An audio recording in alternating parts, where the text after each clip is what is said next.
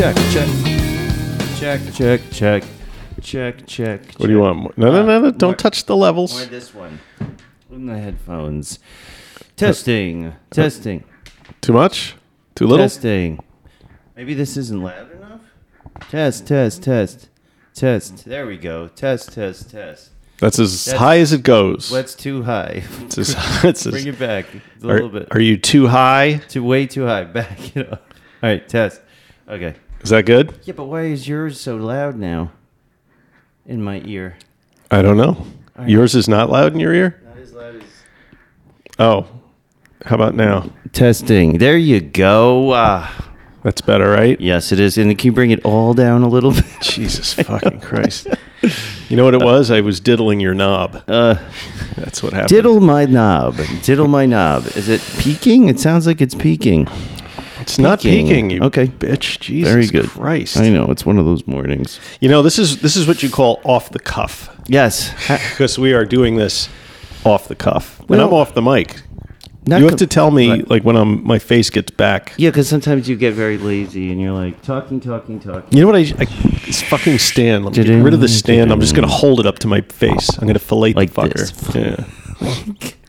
I'm feeling foul mouth today. That's right. We're back after a, a long weekend, whether we wanted one or not. we keep getting these long weekends, and I, I it always throws my groove off. So you're complaining about long weekends? I am complaining about long weekends. You know, yesterday I found myself at home not knowing what to do. does. You know, what do I do with myself? But um, I found plenty of things to uh, run around. So your office do. was closed yesterday. Yeah, I um, it was closed, and um, my um, employees who make the calendar for the, you know, we have doctors going out on certain days, but you know, they just kind of put happy holidays on the calendar on the days they want off. it's really funny, and because I'm looking at the calendar and. Um, Beverly at my office was like, "Oh, do we have Monday off?" And I said, "It says Happy Holidays on the calendar. I guess we do, you know." so I did. I, we took it off, and uh, what did you do for the long weekend? Did you have big plans? Did you go out? Did you go away? I did none of those things. I barely left the house, and um, it was one of those things where we had nothing planned. Yeah. And I mean, Dimitri came back from his um, little ski trip that he took uh, on Saturday morning. He was supposed to come back Friday morning, but um, I Oh, guess yeah. he decided to stay and drink another day because he came home and then I was throwing something out in the recycling and I looked in the can and there was a, a half pint of Hennessy, empty Ooh. Hennessy in there. So I picked it out and I That's rough. I had gotten him a coffee from Starbucks, so I put the Hennessy next to the empty Hennessy next to the coffee, and I went upstairs. I was like, "I got you a coffee," and he went downstairs and he's like, "It was only like four shots in there." I'm like, "You are on the road to fucking ruin, my friend." He's not back at school yet, or is he like? no, and it's killing me. He needs to go back to school. Why are they still home? The 23rd, he goes back. That's insanity. Yes. They and you know the- what? The only other person who's here is his friend who's like the total degenerate friend. They, their schedules are in sync, of course, right? Of course, They go up it. to this kid's beach house, uh, beach house, not beach, it's, uh, ski house A ski house on the beach. up in Windham, right? right. And uh, I know what's going on up there. Mm. You know, he goes skiing for one day, realizes it's harder than he thought, and then basically spent Yeah. the next two days sitting in the cabin with his buddies drinking, drinking Irish up a storm, coffees. you know. Yeah, lots of Irish coffees uh, so from my ski irritating. days. And we're back. Welcome to Recovery in the Middle Ages, the podcast about two middle-aged suburban dads and their pursuit of life, love, and recovery. I'm Nat X. Uh, Mike R. And boy, do we have a show for you today on RMA. It's Mike and Nat in the morning. Yeah. And Oh what? shit! See, this is a problem What? because Kyle actually made us a jingle this Ah, week. damn. God damn it! Sorry, Kyle. Next week, promise. Kyle made us a jingle for. Yeah, it's in the music section of uh, the Discord. If you would look in there I should. I should. Yes, there's lots of goings on in the Discord. It's been very exciting. So we're back. I feel bad about that. Uh, well, You know what? I'm I'm not going to dwell on it. don't dwell on it. I'm not gonna dwell We're going to move past it because this week we were supposed to have Dave from Dopey to come on. Right. And um, it just didn't happen. There was a number of reasons. One of them being, I didn't remember that uh, this was a day from the. I didn't remember that we had a holiday weekend. Yeah. And so I get very stressed. I'm even very stressed right now, sitting here thinking about all of the pain waiting for me at the office and and all of the things that have to happen. So. Um, and then and then he had a, a scheduling problem, so that'll be next week. We've got Dave from Dopey coming on the show. He's got some things to uh, announce or Got talk some about, griev- grievances to air with and us. some grievances. Yep. um, but this week, uh, the um, uh, this episode is brought to you by the Recovery in the Middle Ages Patreon. What is Patreon? It's a members only subscription service featuring Discord, private message, chat, and video. Um, we all talk on there. It's our patreon.com slash recovery in the Middle Ages. We got some video episodes, but the main thing is our little recovery chat group, which uh, pops up on your phone or your computer. It's pretty cool. I don't know. I've been enjoying it. Pops up on your phone or computer. Yeah, it What has an app. about? There's an app. It's amazing. Discord. Yeah. Oh, Yes. Dis- yeah, right. Discord. There's an app. I'm selling Discord right now. Jeez, help me out here. Ooh. I'm I'm trying to plan the show as you're talking. Okay. so join us on Discord. We're recovering together. Find us on uh, Facebook also, and um, you know, come You've heard and of Facebook, right, folks? Yes, Mark Zuckerberg. so we're talking about what today? Today we're talking about uh, a movie, which I and it's sort of hail mary, uh, which is appropriate. Um, also, your fly is open. Wide open. Um, okay, so uh, I was on I was on Reddit on Friday in the afternoon at work, as I do, because I have to go to Jersey, and I sit there and sometimes I passively aggressively, deliberately don't work because Right. I hate the fact that I had to drive to New Jersey. So um, um, I'm in this weird subreddit, and somehow they get to talking about documentary films, and this this documentary film. Uh, popped up. It was recommended. It's called Sister Helen. It's it's basically a story of a, uh, of a of a tough Catholic nun who who lost her whole family to uh, various types of addiction, Yeah. and then she became a nun, and then she opened up a sober living house in the South Bronx for men, uh, and she uh, ran it by herself basically Yeah. uh, for a number of years. It- yeah, so it was like one of these privately run uh, recovery sober. It's a sober, Sober living, right? So, sober yeah, living, right? Right, but very sort of unattached to any sort of Anything. yeah. Even the church is barely attached to the church. Yeah, it's yeah, really yeah, like. Sister Helen just telling these fucking people what to do. Yeah.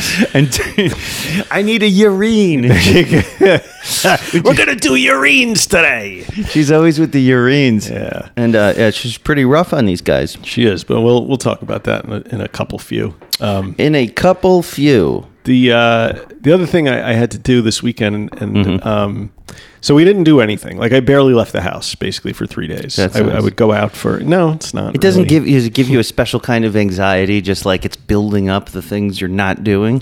Well, but I, but I am me. doing things. Just I'm doing them all in the house, and it doesn't seem like Mm. it seems like no matter what I do in the house, the house looks exactly the same. Yes. So um, Ben's room was getting. Ben had a hamster, right? The hamster, for those of you, we've talked about this. Yeah. Ben's hamster has escaped. Ben's hamster has not been found. Not been found. Ben is considering moving on from the hamster. Moving to on from the hamster. a sugar glider or a hedgehog. Um, but we're holding that in abeyance for a little while. Uh, but it, it kind of got us to poking around Ben's room, right? Because we were looking for the hamster, and Ben's room is like it's a hamster cage in and of itself, Yeah, right? like Noah's room's like- piles of blankets everywhere, and you know. So Erin goes up there and she starts going through this shit and she starts freaking out because like she finds like all these mouse droppings and stuff like in a drawer and she's like, "Are we have vermin that our child is living in squalor? CPS should come and take him away." And I'm like, "Here we go."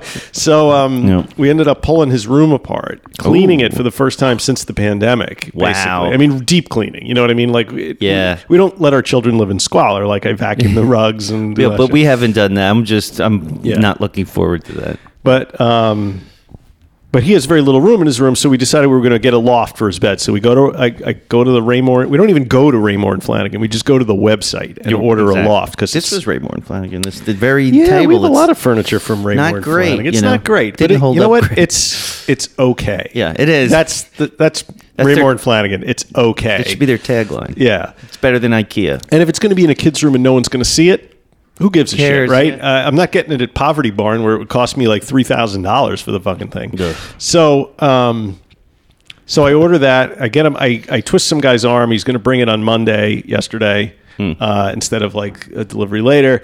So we have to basically empty his whole room out, clean up all the garbage, do all this stuff. So this takes the better part of like two days. Right. Right.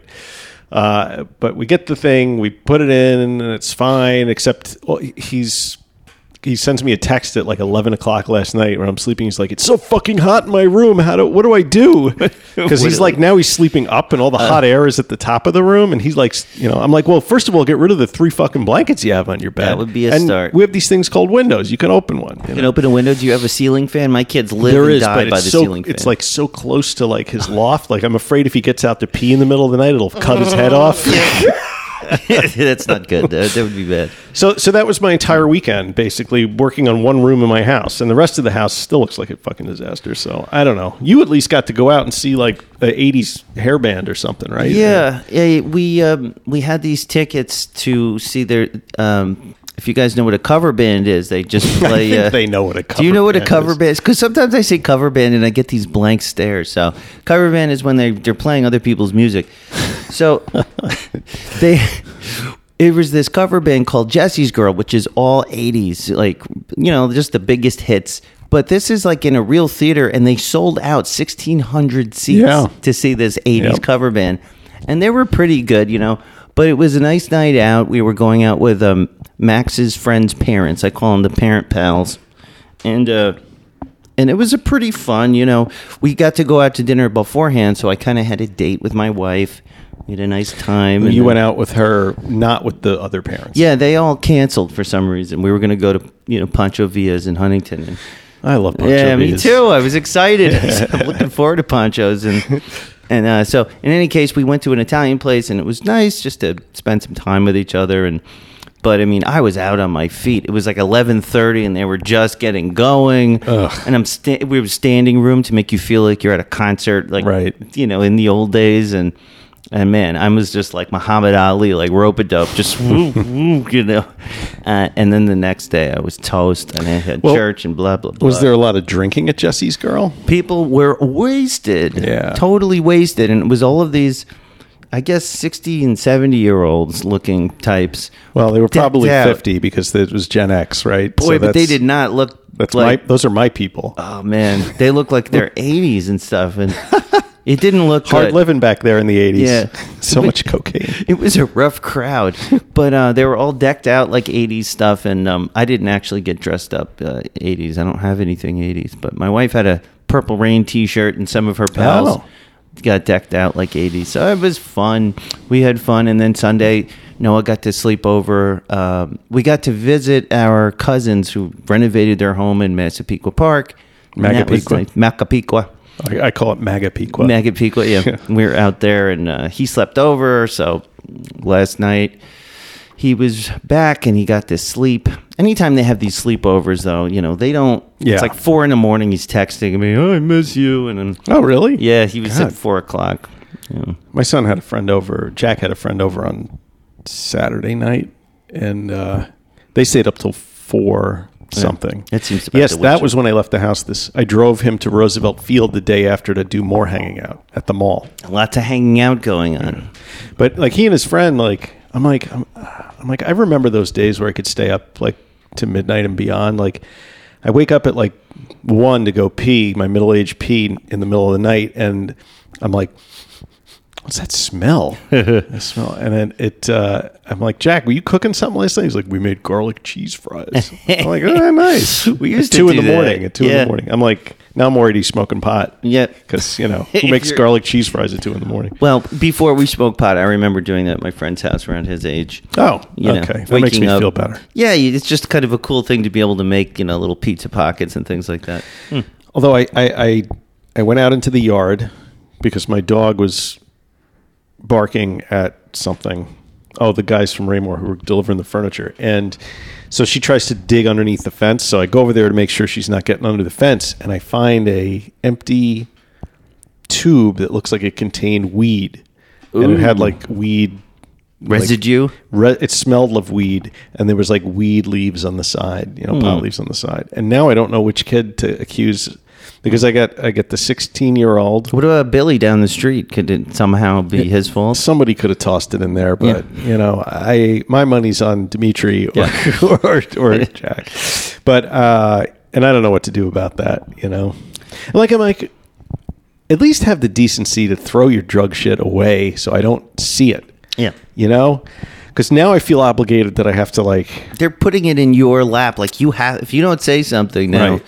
You're They're not like- doing your job. They're like a they're like crows. Yeah. They bring the shiny like shit and they drop it in my lap, like and then expect that I'm gonna have to do something with it. So, hmm.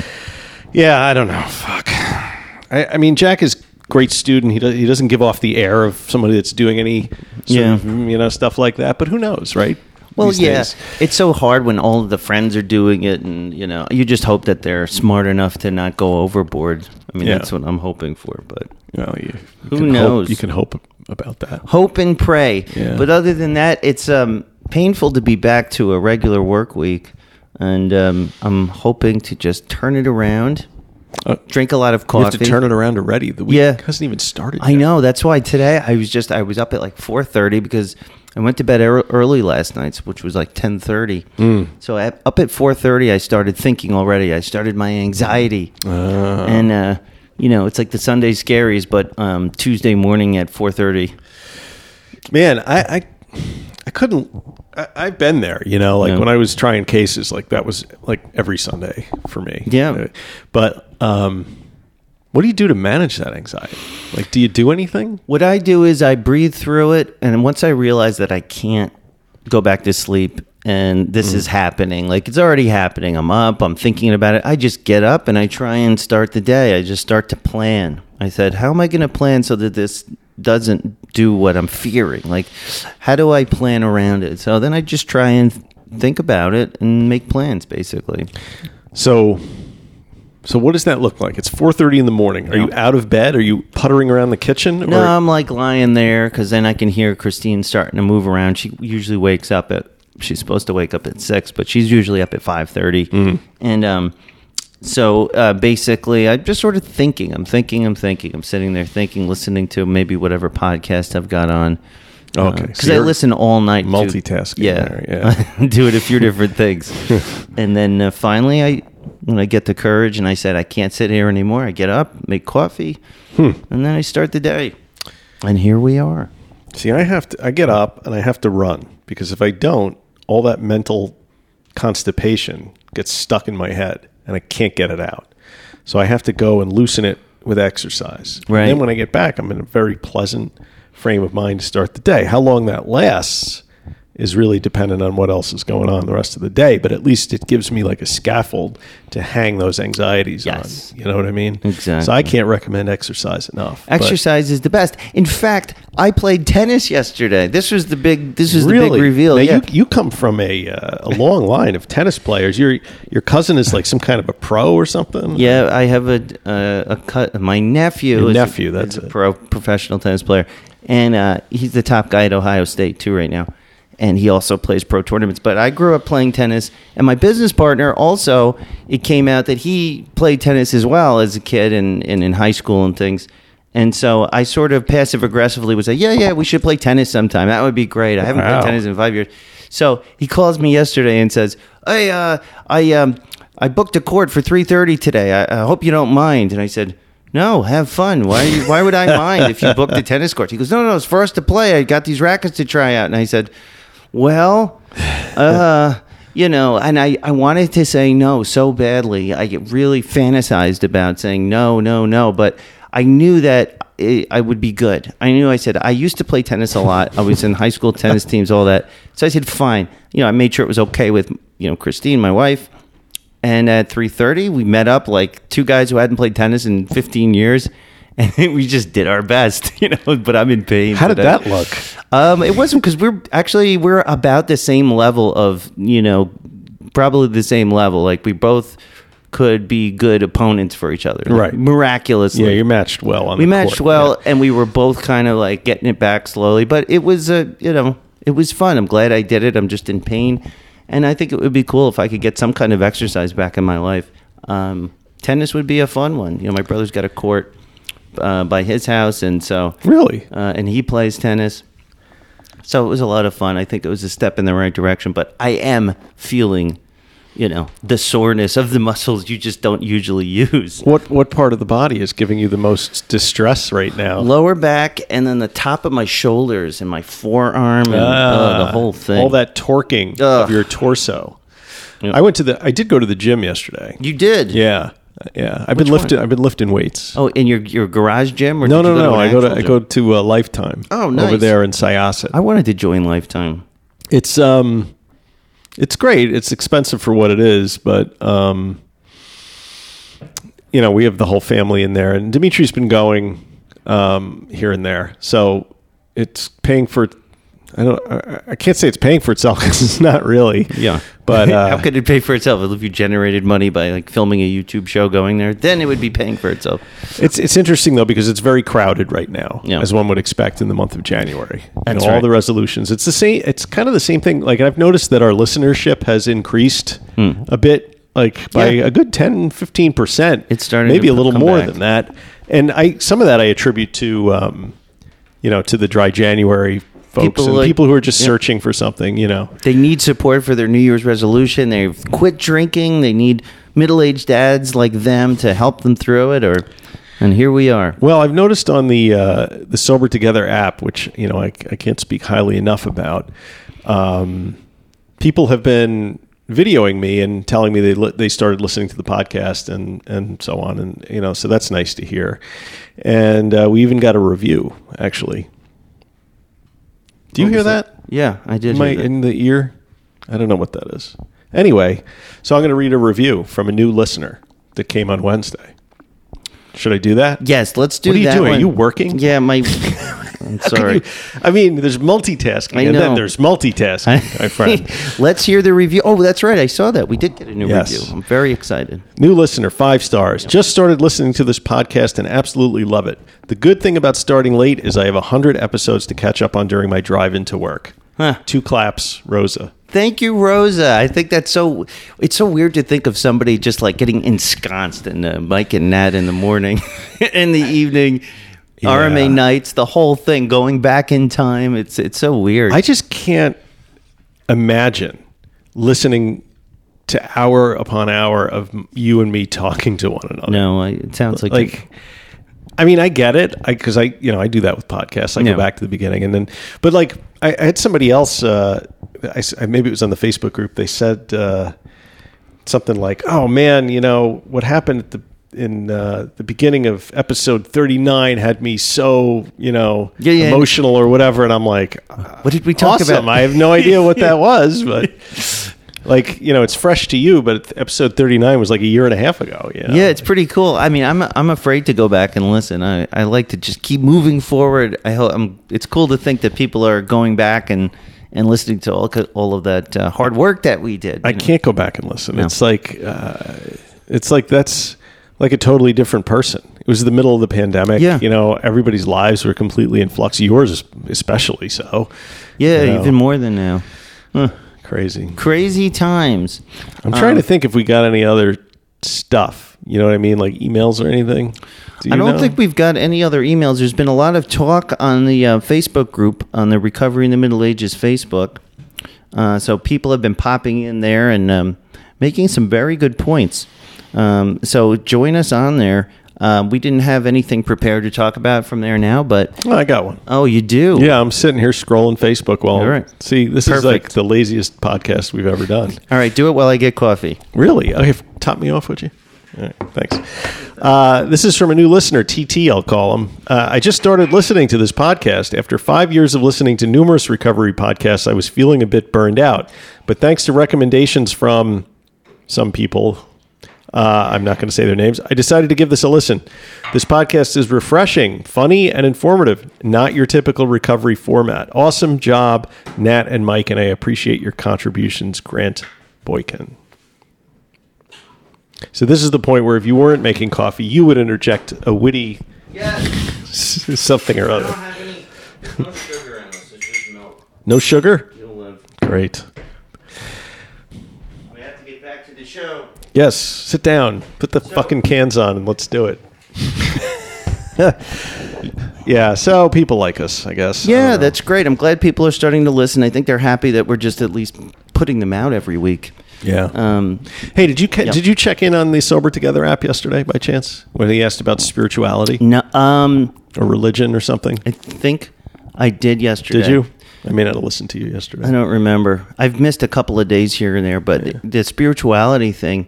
Where do you land on that these days? Because I know you used to do some meditating. I still do my meditations. Yeah, 15 minutes a day in the evening to unwind at the end of the day. that's solid. I love journaling, but I don't do it.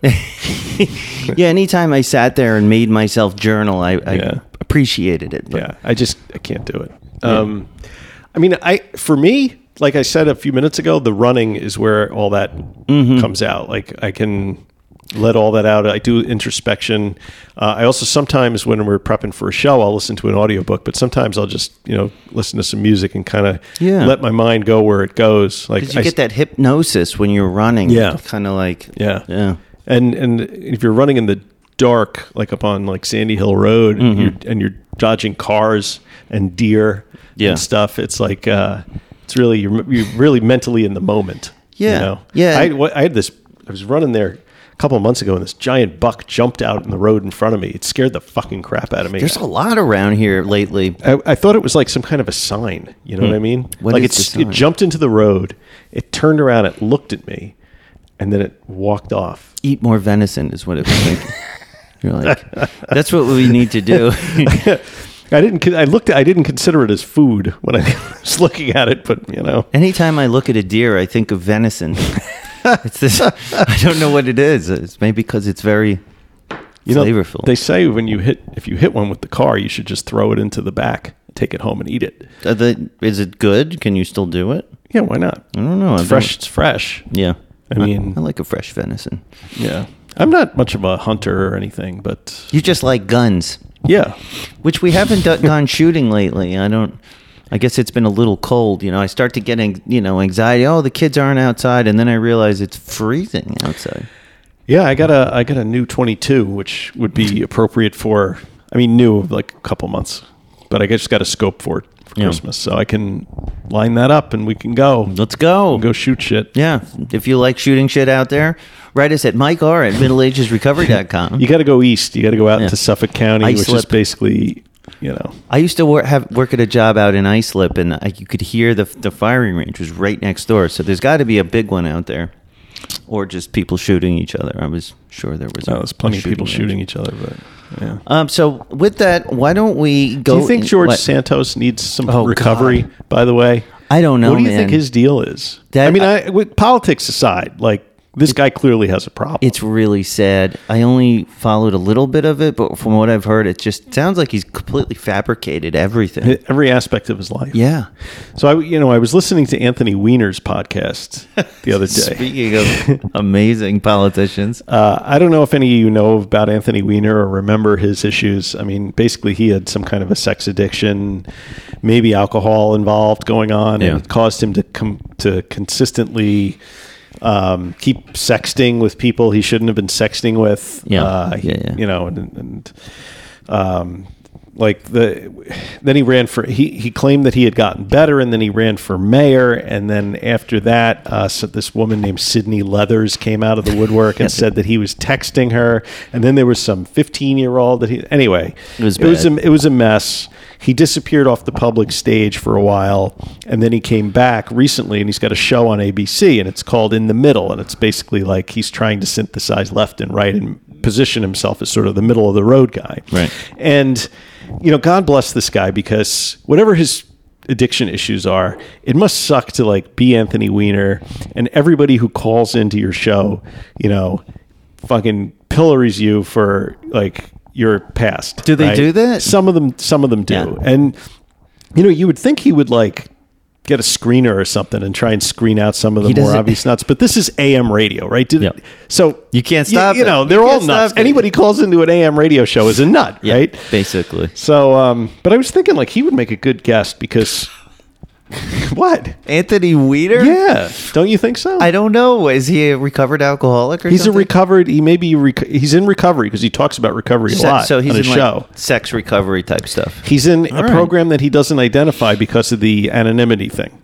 Right, so it may SA. So probably it may be SLA or SA, SLA, Right. or and and I don't know if he was drinker or whatever before then, but it might be interesting to talk to him because he had an interesting take on Santos. He said uh, he's been he's like I've been trying not to be too hard on the guy because you know I know what it's like to be like out there in the public and have your all your Yeah. addiction issues and everything just you know and being hammered on all sides by the media you know he's like but it's but he's making it very hard for me to be sympathetic because you know he's Yeah. he keeps doubling down and, Doubling you know, down. It gets worse and you know, worse. and if he really was serious he would like resign and get help you know because he clearly there's more going on up there than just like him lying a couple things on his resume right it's like And- total mythomania stuff. but I'm trying to look at this like from a recovery perspective versus a political perspective because Mm. it's very easy to, you know, kick him in the balls because I fucking hated his guts when he was running. I mean, you know, Yeah. Before all this shit came out. But yeah, but this is all the, his mental health stuff, and and you know his party is insisting that he resign, all of that. Hmm. But um,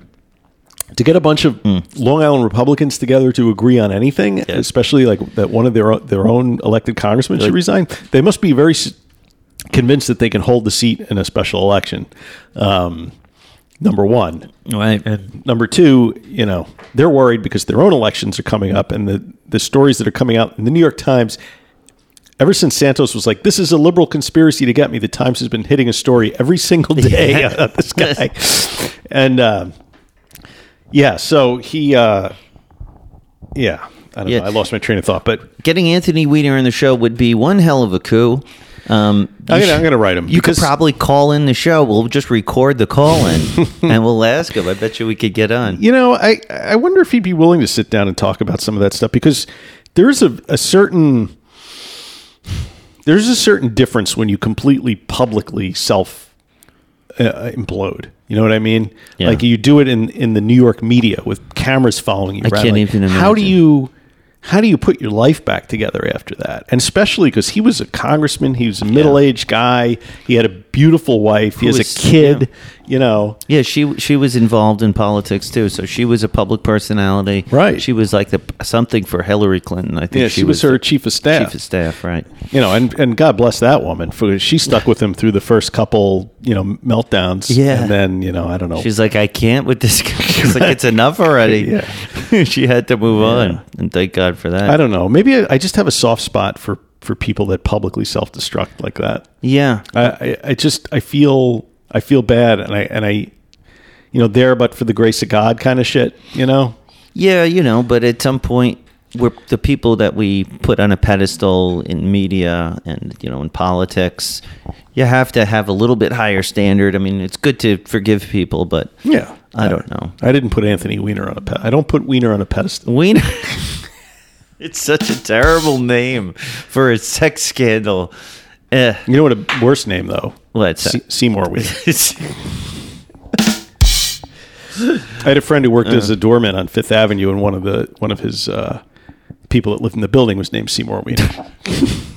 he was he was an older man with a younger wife, as one could have, one might imagine. this conversation is deteriorating. yeah. So why don't we take a short break Let's so we that. can uh, gather our thoughts for the second half of the show. And we'll be right back after these words.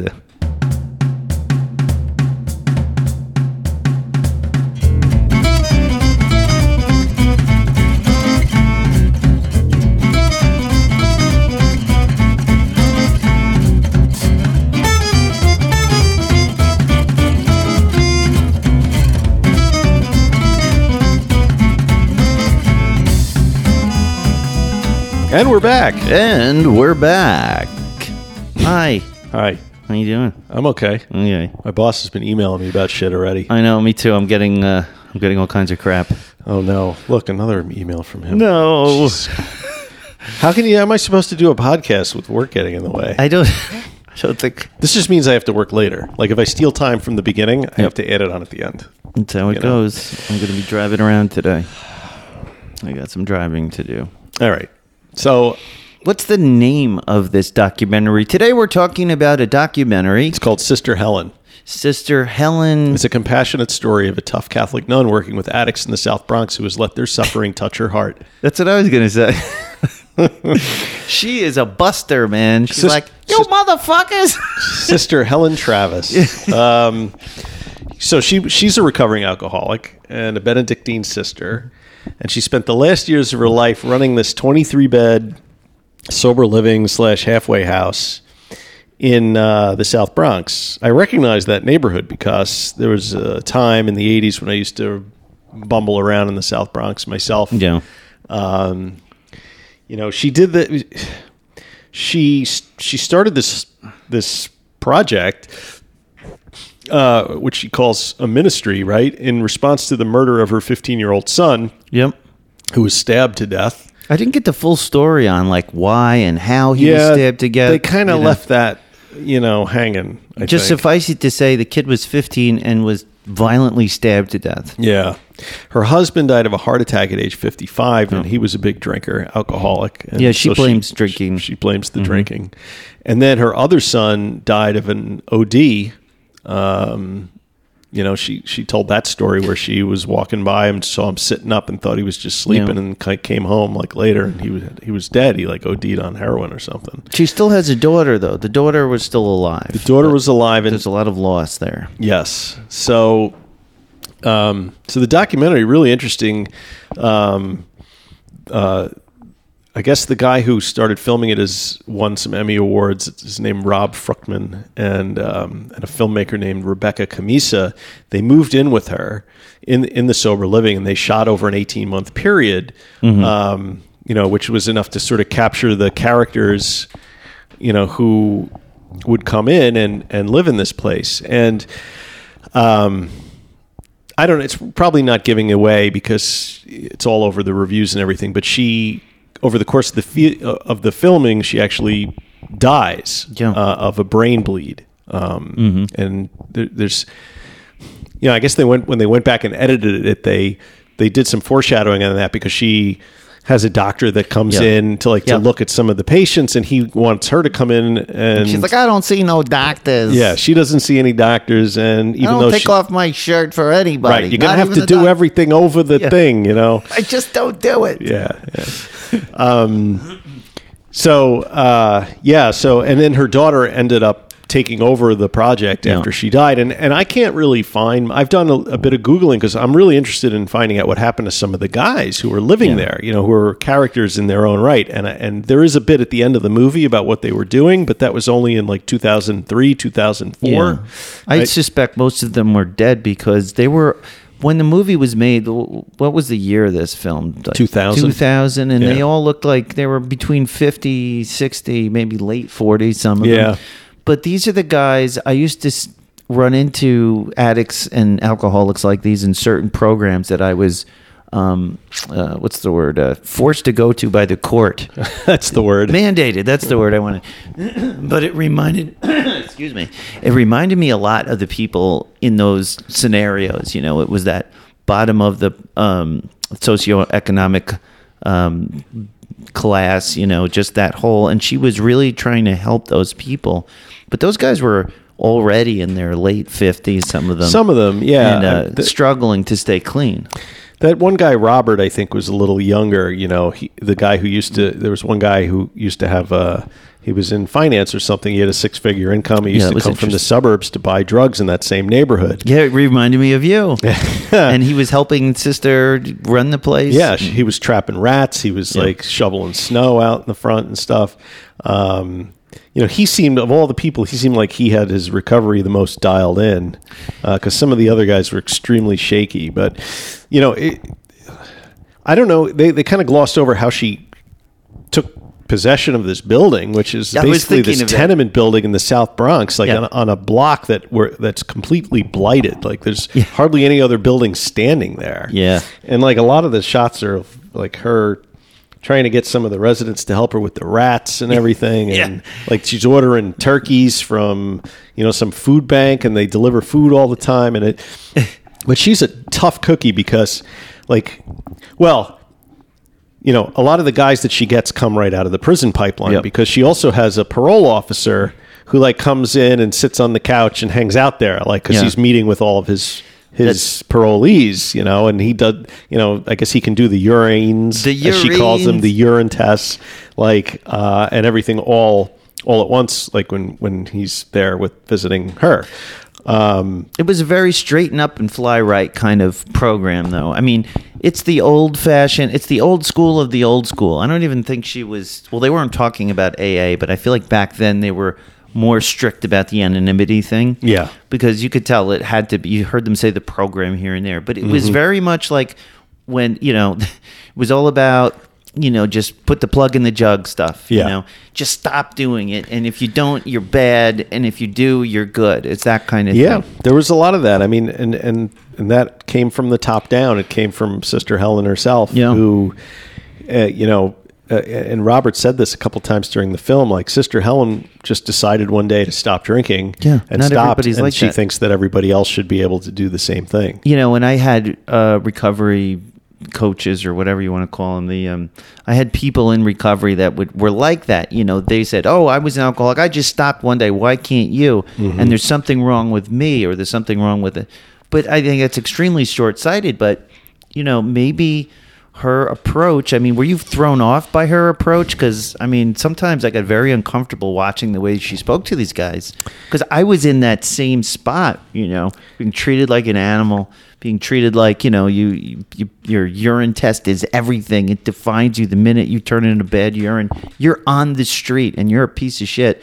So I, I don't know. That like rubbed me the wrong way, but maybe she had to be like that, I, I think right? In that circumstance, when Totally. you were a a, a 69 year old woman Yeah.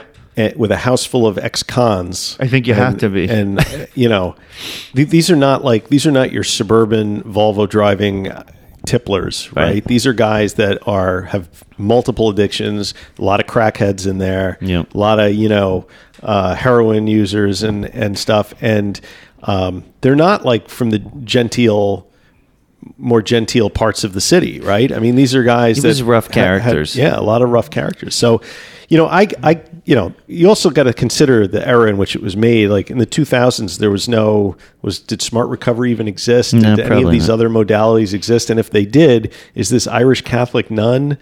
Like who, and, they they did a lot of her backstory. Like they went Yeah. to the bar that she used to drink in, and Yep. her friends are still in there And she would go back to yeah, it, she yeah. would go back and you know hug everybody and you know but like somebody from that background is you know if the program has worked for her she is going to try and shove that down the throat of everybody else and and you know that the only thing that made me feel it wasn't so much that she was yelling at these guys because you know whatever you got to you know t- this is the South Bronx, right? And, and the, you're not going to get by by being nice. Really, You're not going to have like um, you know Buddhist recovery groups Yeah, there. that's you know? not- it's just not because we talked about this before a dozen times. Like you know, there are some circumstances when this kind of recovery makes a lot of sense. Yes. and it's like, all right, maybe.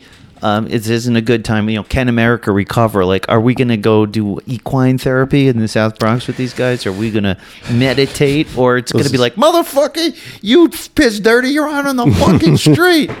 you know, that's what it's got to be sometimes. Maybe. I mean, I think a lot of recovery is maybe situational. Yeah. Uh, Yeah. You know, and and you know, if you're going into this place, you know what you're getting into after the first interview. It's your last chance. You can see these guys. That's they know it. They can feel it. right. It's either there or they living on the street. Yeah. So, like, her big thing is like she does a a short interview, and if she's her bullshit detector is in full array, and if she senses that you're lying about something Mm-hmm. or anything, she just says goodbye, good luck. You're not moving in here. This is my place. Right. Yeah. This is a it's a voluntary uh, sober living. It's not. She takes no money from the state. She doesn't have. She's not mandated to take anybody she doesn't Right. want. So she really fucks with people when they come in. Like remember that kid who was like, Hashish. "No, I want to get to him." That Yeah. guy that keeps falling off the wagon. Yeah. The, the the other guy that came in, he was a young guy and and said. Um, you know, he used methadone a year ago, so Yep, it's still yep. going to show up in his urine. And she was like, "You're full of shit. Yeah. You used methadone a year ago. It's going to show up in your in your urines. In you know? your urines. I had I had a re, like a, a clinician just like her at uh, Seafield Mineola. There is a woman, and if you guys are local, her name is Dawn. She is Sister Helen. I'm telling you. She's, Really? she's a little. She was a little younger, but man, it's that same exact mentality. And people like she would just throw people out of there. She'd be like, one one guy one time he goes, he goes, you're probably gonna gonna use this week or something. She goes, you'll get the fuck out of here. She threw the guy because he called his shot. He said like you're gonna go Yeah. out. You're not allowed to say that. She threw the guy out of the whole program. Wow. He ended up going back to jail like because of her. So there's people out there.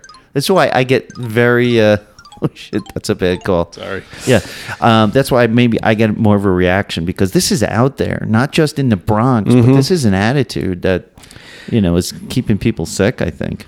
Yeah, well, and, and and that's something that like crossed my mind a lot. Where especially with that guy, the Indian fella, Hashish. Ajish, I think. Or it was. Ajish. Anyway, he like he relapsed like six times, uh, Hmm. or uh, like at least three times over the course of the documentary, and then apparently many times after she died. Yeah. But unlike a lot of the other guys who relapsed and she would just toss him, like this guy, she kept cutting breaks to. Yeah. Like she'd go to the park across the street and he'd be sitting there drinking vodka. And, you know, they interviewed him and he was like, My mother died when I was nine years old in India. And I, Mm-hmm. you know, this woman is my mother. And, you know, Oh. and I think there was some interplay there between like her losing her kid Yeah. and him seeing her in a maternal role that maybe made her a little more sympathetic to him than she was to some of the other guys. I, I don't know. Yeah, well, she's winging it. You know, she was not an actually trained like No. addictionologist or whatever you want, even a doctor or anything. Yeah. she was a nun. Yeah. um, and then th- there was that other guy who, um, uh, Major was his name, I think. Like he was an older, older African American guy, and He popped for heroin. She said.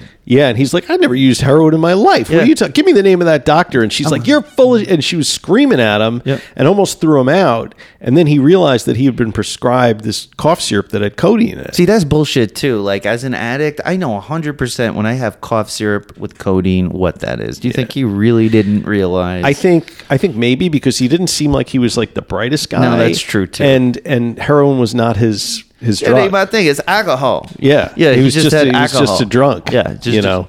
Uh, and then, but she was super nice to him after that. After that, she know? realized that, you know, uh, he was uh, telling the truth. Right. And she pulled back from, uh, yeah, but she was ready to toss him out. Yeah. And because she's, and she's right though. People, addicts in that situation, I've seen it. It was me more than once where you just, you'll deny it till the end. It doesn't matter. You could hold, you know, the, to hold the bong up. You know, this was yours. It has your name on it. Right. You deny it to the end. So, you know, she's, but then she realized it was wrong and, and that's, that's good, but it doesn't happen very often.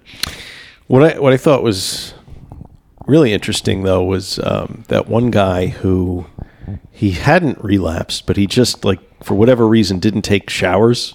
Yeah, that was interesting. She threw him out. She's like, you're not cleaning yourself. People are complaining. Yeah, and she she tosses him out, and um, he goes and finds a apartment or another living situation nearby, and um, he showed up at her funeral, right, and was crying over the Yeah. casket, and you know, and then in the little postscript of what happened to these guys, he he managed to stay sober like for eight years continuously. Wow. and uh, you know obviously didn't bear her any malice for throwing him out you know and and attributed his sobriety to her you know Yeah. intervention and stuff. So i don't know. She touched a lot of lives um, you know and i guess her daughter and her friend took it over after she died. It was really upsetting to sort of watch her have the brain bleed like right there Yeah, I can't believe they got that on film, and Yeah. then and then they they do a postscript type of thing. Once she's been buried, Yeah. they go back to the house to kind of follow the men, right and that was very telling. You know, Yeah, because it seemed like she was her just her her feistiness was what held that whole thing together. Yeah. And like half the guys immediately were like relapsed within Yep. a week after her dying. Yep. And then, you know, Robert is the one standing there telling people he's not equipped to, to be yeah, her. he, know? he can't do that. And people were calling him out. They're like, "Who are you to, you know? Yeah, you're not Sister You're not Helen." Sister Helen, right?" Uh, his, what ended up happening with him, I guess he he couldn't pay his rent there anymore for Right. whatever reason, and he left. But he was sober as of the time that the movie was made in 2004. So Yeah, so it's an interesting um, kind of window into that that part of time, that that place in time in, in the Bronx, where these and I, you wonder if stuff like this is still out there. I think it probably is. I would think it is. you yeah. know, and, and just, um, but thank God for uh, for Sister Helen that she was able to do that for as long as she did. And uh, I don't know if I could have done that. You know, Yeah, I give her a lot of credit, and I, you know, what was driving her was clearly the stuff that happened in her own family. You Yeah. know, um, very little uh, connection was made with the church. You know, in the documentary, I mean, Yeah, I noticed that. they used to focus. They focused on the Jesus and the Mary statues and stuff, and showed her going to church once. Yeah, right? like if she was a nun, doesn't that mean does like are all nuns like associated with a parish or something? I don't know much about how that works. Can you be like an independent nun? You can be. You can be a. You can be a lay nun. That's like. Is that you what she- haven't taken all of your Yeah. vows, and you can be associated with a certain order. Mm. I, they they were very ambiguous about that. Yeah, what kind of sister was she? Yeah, hmm. but for her funeral, I thought it was interesting because the priest from the local parish, and if if you look at some of the aerial shots, like the the house, the church is literally on the next block. It's like right around the corner, Huh. which I, I noticed in one of the, the last shots. So maybe it's owned by the church. No, but if It, maybe. interesting.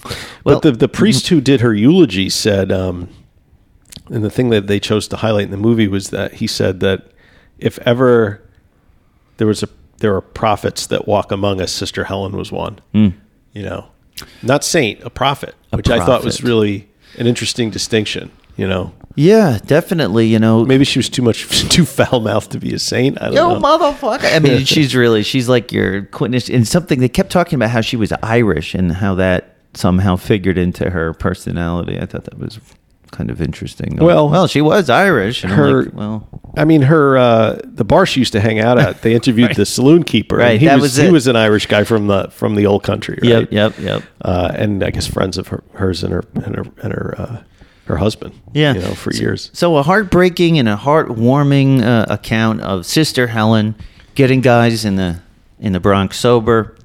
Run out and watch it today. It's on YouTube. Yeah. I'll put a link in the show notes. Uh, I, I recommend it. It's an hour and a half, roughly, give or take. Yeah, yeah. It's it definitely what I liked about it about it is it took me back to like. I, I feel like I've touched those places in time in my life here and there when I was going through the system, and when I went through the system, the courts, the rehabs, and all of that.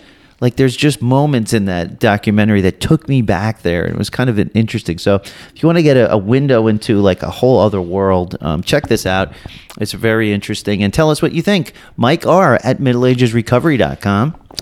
Yeah, And there, I think there's a couple of um, years back there uh, when I was up at Fordham that uh, I worked at a. Uh, I volunteered at a men's shelter Mm-hmm. um, as a night guy. Like I would, I would go in there at night.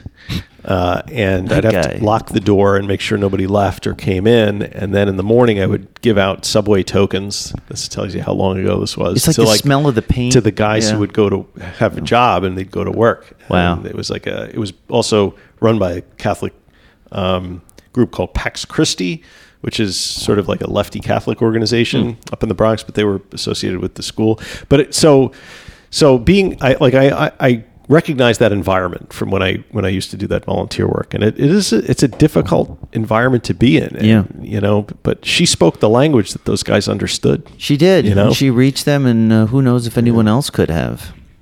And now it's time for recovery in the news. Yeah. All right. Recovery in the news. Recovery in the news. Recovery. recovery in the news. Motherfucker. Motherfucker. Yeah, yo.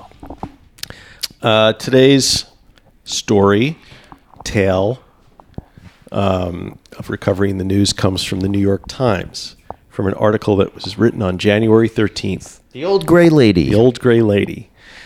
Um, and this this uh, this article's gotten some traction. I've seen it shared and reproduced in a number of different places. It's yeah, my dad even mentioned it to me. Did over he the really? week. Yeah. Aaron sent it to me. Somebody in our Facebook group sent it to me, Yeah. who I'm supposed to give credit to. I fucking forgot. I promise we'll prepare better for this next week. Yeah, next week we'll do better. We better because it's Dave, right? Okay. he's Anyway, so um, okay, the article's title is "Even a Little Alcohol Can Harm Your Health." Recent research makes it clear that any amount of drinking can be detrimental. Here's why you may want to cut down on your consumption beyond dry January. Didn't we know this already? I feel like we've Well, been screaming it. it. from the rooftops. That's why people send it to us. They're like, "See, you were right. You were Well, right." We've been screaming about it for 102 episodes. That's right. This But- is 102, and we've been saying it since day one. and I, I got to give Annie Grace a lot of credit for you know writing that book, uh, and for you know Paul Churchill's book "Alcohol is Shit." You know Mm-hmm. that really go into the science behind why even a small amount of alcohol It's bad. is for bad you. for you. It's a, it increases your cancer rates, right? I mean, um, among yeah, that That's the that's whole a, shtick. That's a shtick. That'll That's do it. Part of the shtick. That'll get you. There's more shtick though. There's more.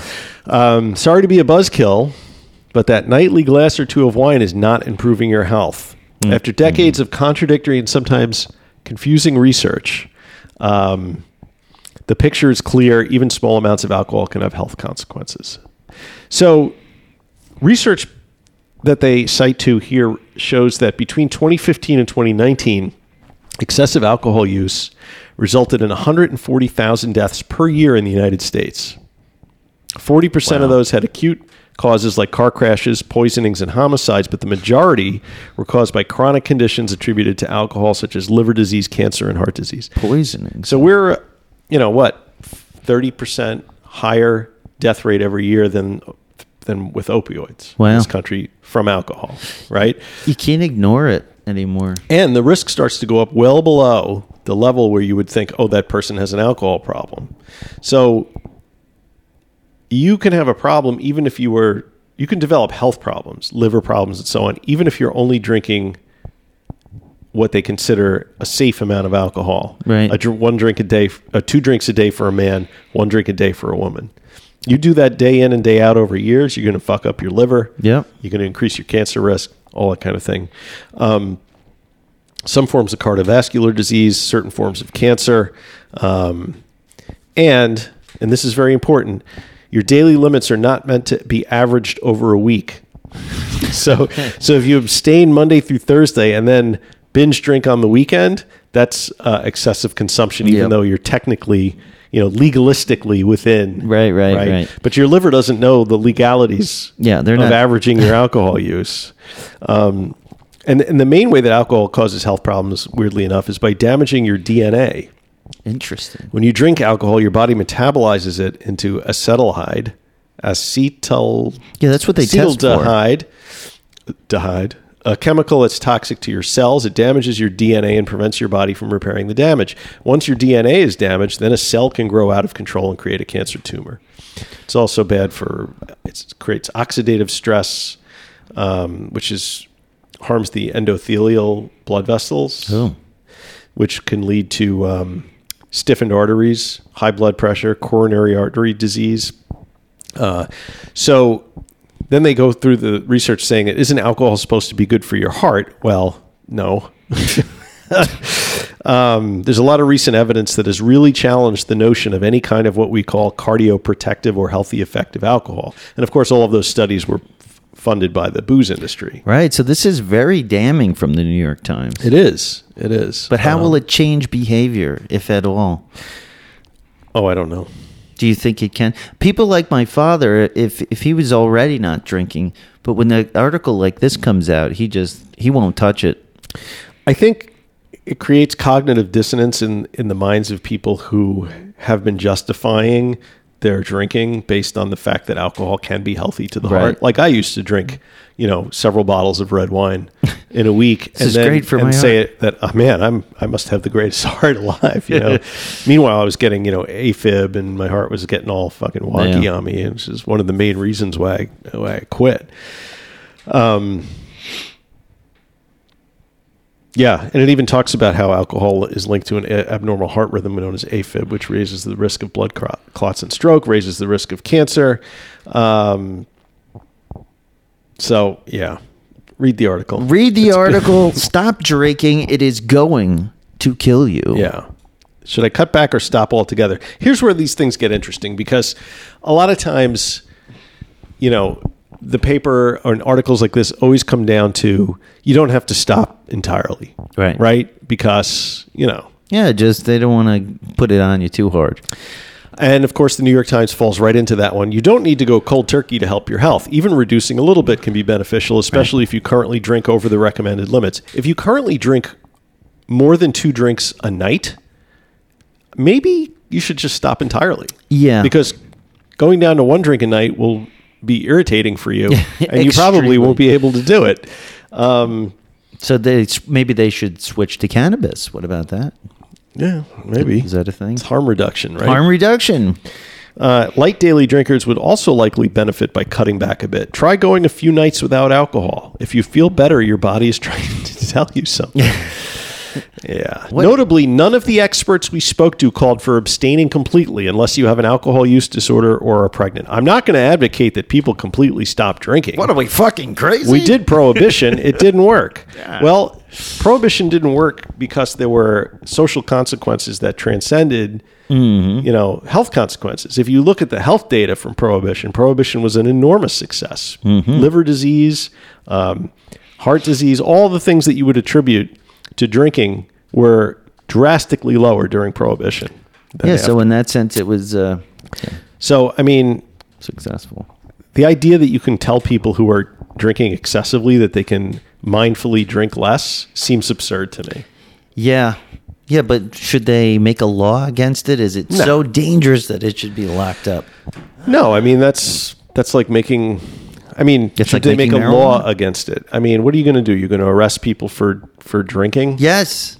I mean, Arrest them. during prohibition, it was never illegal to drink. It was Just just a- it was illegal to manufacture and sell. Interesting. Yeah. So you could drink it. Well, So I think the New York Times lost an opportunity here to open up a discussion about quitting drinking entirely as a Hmm. the healthiest part. Yeah, maybe they're not ready to say because that if yet. the title of the article is even a little alcohol can harm your health, and then the last paragraph of the article is you don't need to stop drinking. Yeah. I got to wonder what the fucking point of that what was. was the And- point? It's very uh, Yeah. contradictory. So tell us what you think. Write us at Mike R at middleagesrecovery.com and we'll argue about it next week. I mean, I don't think there is such a thing as a healthy relationship with alcohol. I mean, if there's people who are drinking one drink like every few months and like never don't finish it, I know there are those people. Yeah. Those are not the people that this article is talking. No, this to. is every night or a Right. couple times a week. You know, you're drinking a lot. you can be addicted to alcohol and only drink one drink a night. Yeah. I'm convinced of this. I've Sure. seen it. Just like coffee. I'm Yeah. addicted to coffee because I drink a quart every single day of black coffee. My coffee consumption lately has gone through the fucking roof. Yeah. I used to just drink one, maybe two cups a day. Now I'm like three, maybe four. yeah, I'm, Like, what's up with that? I'm up to 12 to 15 cups of coffee. Jesus. That's why I'm peeing every 10 minutes. By the way, everyone Yep. should be taking vitamin D and B12. Yes. That's all I'm going to say. Okay. I'll tell you why next week. It's- that's a cliffhanger. And that was recovery. in the Recovering news. the news. yeah. All right. Well, I can't believe I'll give you a hint. Seasonal affective disorder. that's it. If you suffer from that, you're probably low in vitamin D. And I'm not a doctor. I'm just sharing my experience with well, you. Well, that's me. Um, well, I know I had a great time. Did you? Surprisingly so. Yeah, I'm amazed that we were able to. Uh, I always have a good time when we do this. Well, that about does it for today. I know I had a great time. I just said that. just Thank you so that. much for listening. Visit us at middleagesrecovery.com, Podbean, Apple Podcasts, Facebook, Instagram, Spotify, YouTube, and Twitter. So, tweet us at twat you twit. Support your favorite show. Guys, we Has need... anyone ever tweeted you a twat? Yeah, we get twats. Do you? Well, not an actual Pictures twat. or No, no, no, No. no, Okay, photographs. sorry. Drop a five-star review on Apple Podcasts. Oh, just and, opened um, up a can of worms yes, there. please. And uh, leave us a review. We will read it. It gives us content. It's a lot of fun. Join us at Inner Sanctum. Patreon.com slash recovery in the Middle Ages. Come talk to us. Come recover with us. Come hang out. And finally, the best way to help the show is to share it with a friend. If you know someone who needs RMA in their lives, just like we do, send them the show. And as we say, non proficiat perfectum. As we incorrectly say in Latin, progress, not perfection. See you next time. Stay fresh, cheese bags. Goodbye.